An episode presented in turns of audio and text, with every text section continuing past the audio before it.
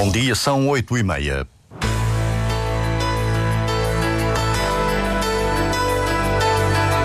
Antena 1 Madeira.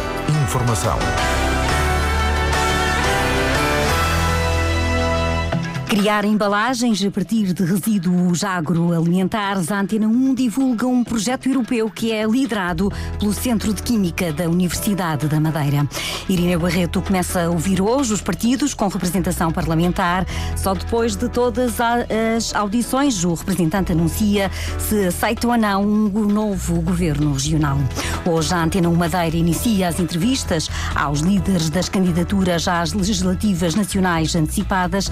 Nesta edição, damos voz a Joana Mendes, da lista do RIR. O Diário Regional, na Antena 1 Madeira, assistência técnica de Paulo Fernandes, a edição é de Celina Faria.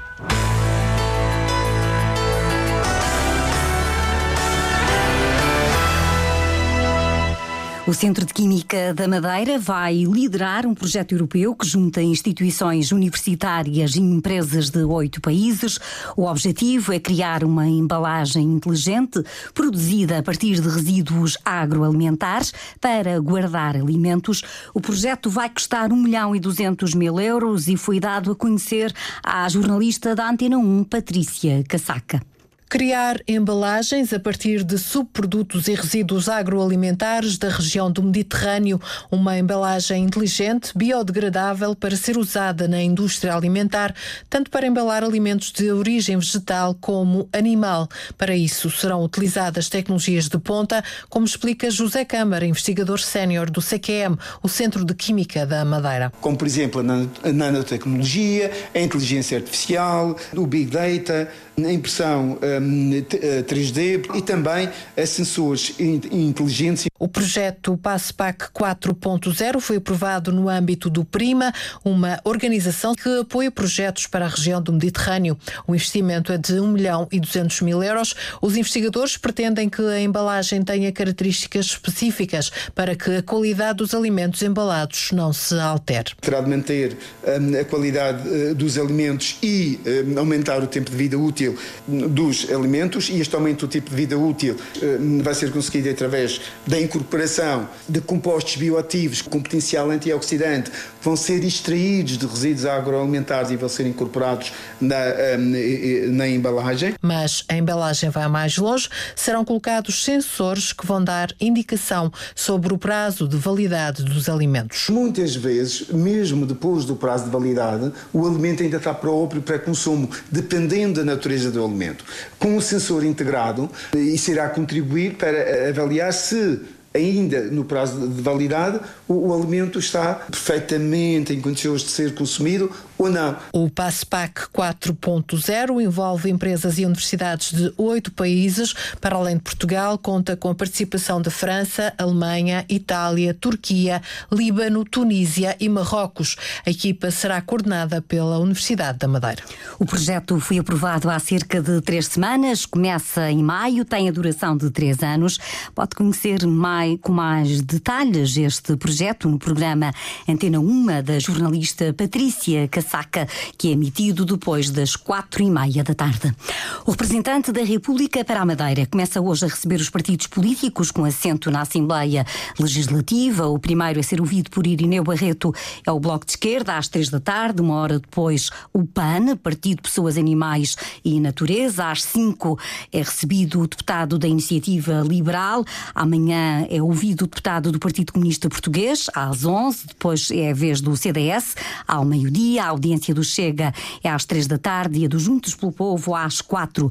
Os últimos partidos a serem recebidos são o PS e o PSD, na sexta de manhã. Só depois é que Irineu Barreto toma uma decisão da nomeação a não de um novo governo no, na Madeira. Os nomes do futuro líder do Executivo, assim como dos secretários regionais, só devem ser apresentados depois do Partido Social Democrata ter a garantia de que o representante da República aceita a constituição de um novo novo governo.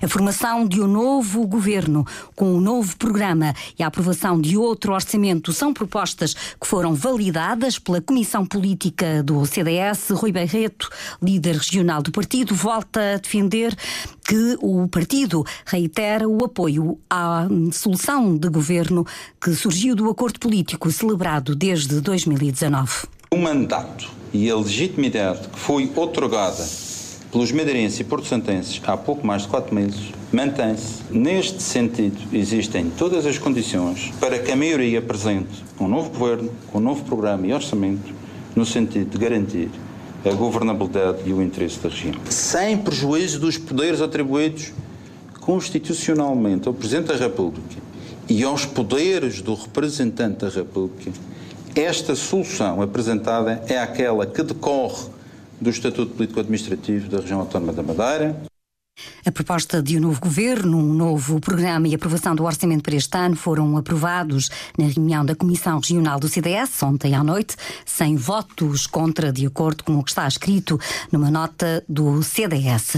Os empresários estão preocupados com o facto da Madeira não ter um orçamento aprovado para este ano. O presidente da Associação Comercial e Industrial do Funchal, Jorge Veiga França, em entrevista à RTP, assume a apreensão.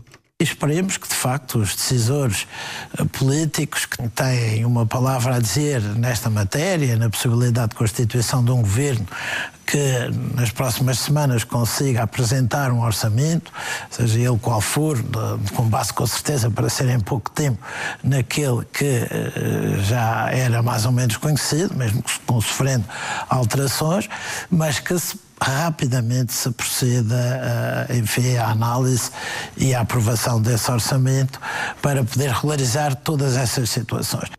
As preocupações de Jorge Veiga França, presidente da ACIF, numa entrevista à RTP Madeira, conduzida pelo jornalista Paulo Santos.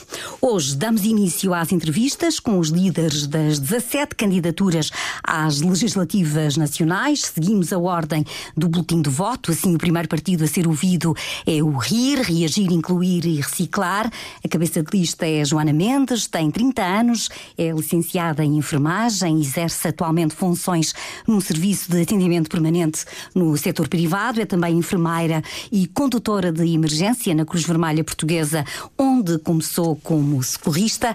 A Joana Mendes não é a primeira vez que concorre a um ato eleitoral, uma vez que já foi candidata uh, nas autárquicas de 2021, nas legislativas nacionais de 2022 e nas regionais do ano passado, mas é a primeira vez que lidera uma candidatura. Qual é o seu principal objetivo político uh, nesta candidatura às uh, legislativas nacionais marcadas para 10 de março?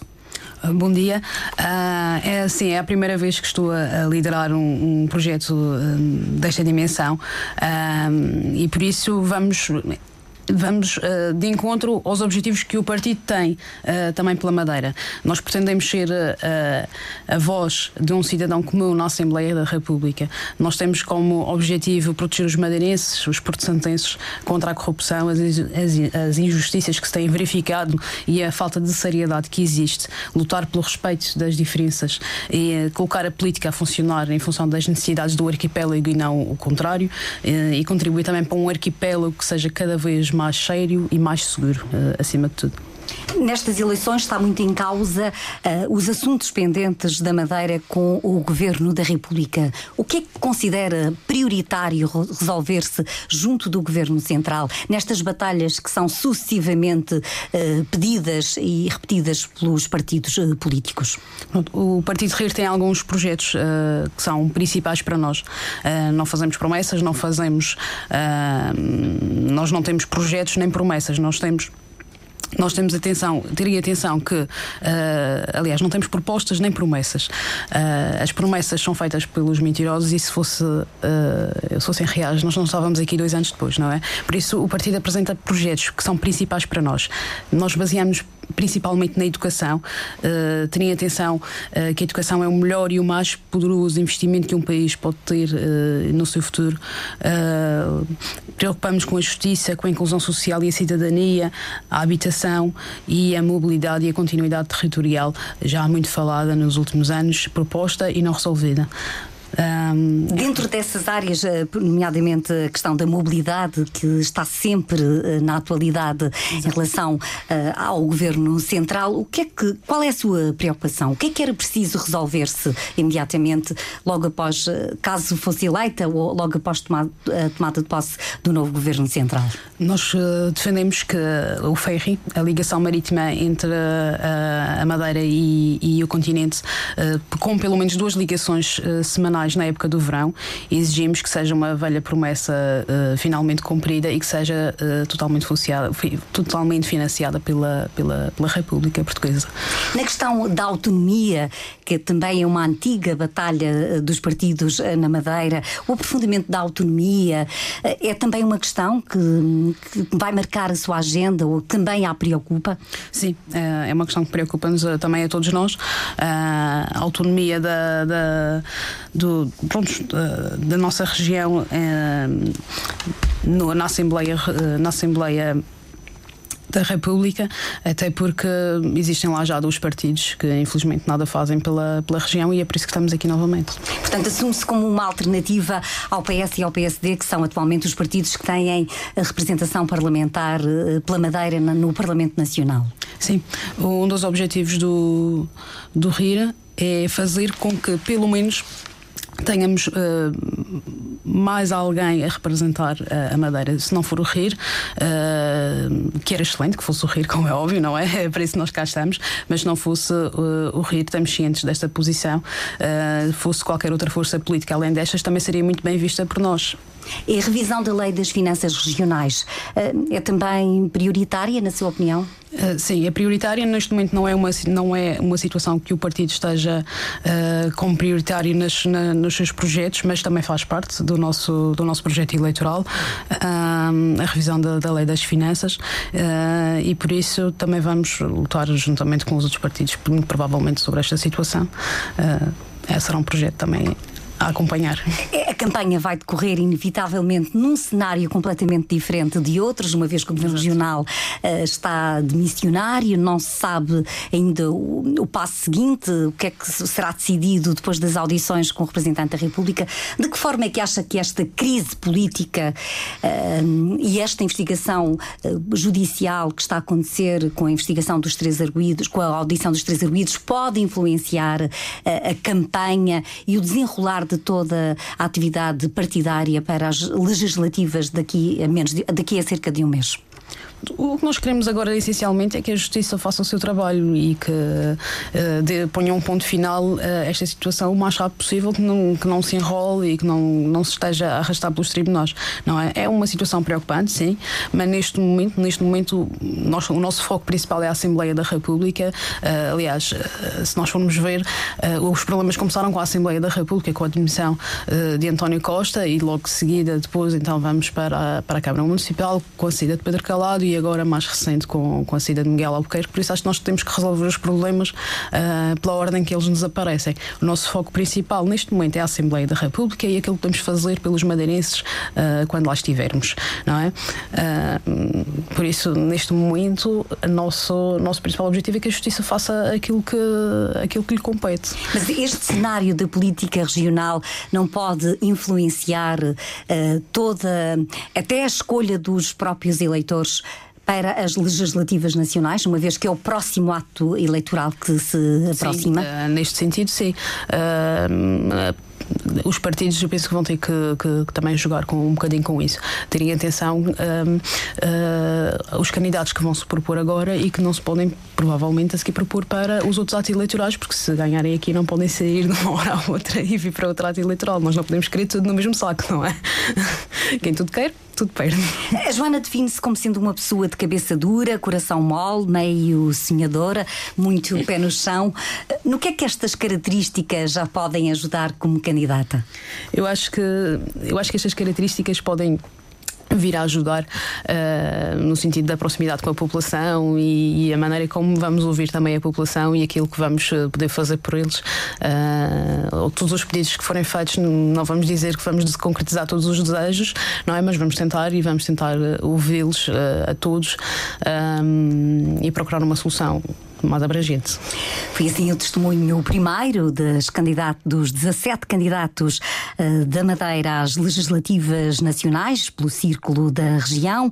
Amanhã, na edição das 8h30, damos voz a Paulo Brito, candidato do Partido Popular Monárquico. E agora resta espreitar o que contam os jornais com a jornalista Cláudia Ornelas. Madeira deixa cair ginjas e teleférico. Escreve na manchete o JM. Os 14 milhões previstos para a estrada já foram desviados para caminhos agrícolas. Quanto ao teleférico, o consórcio internacional já conhece a mudança de planos.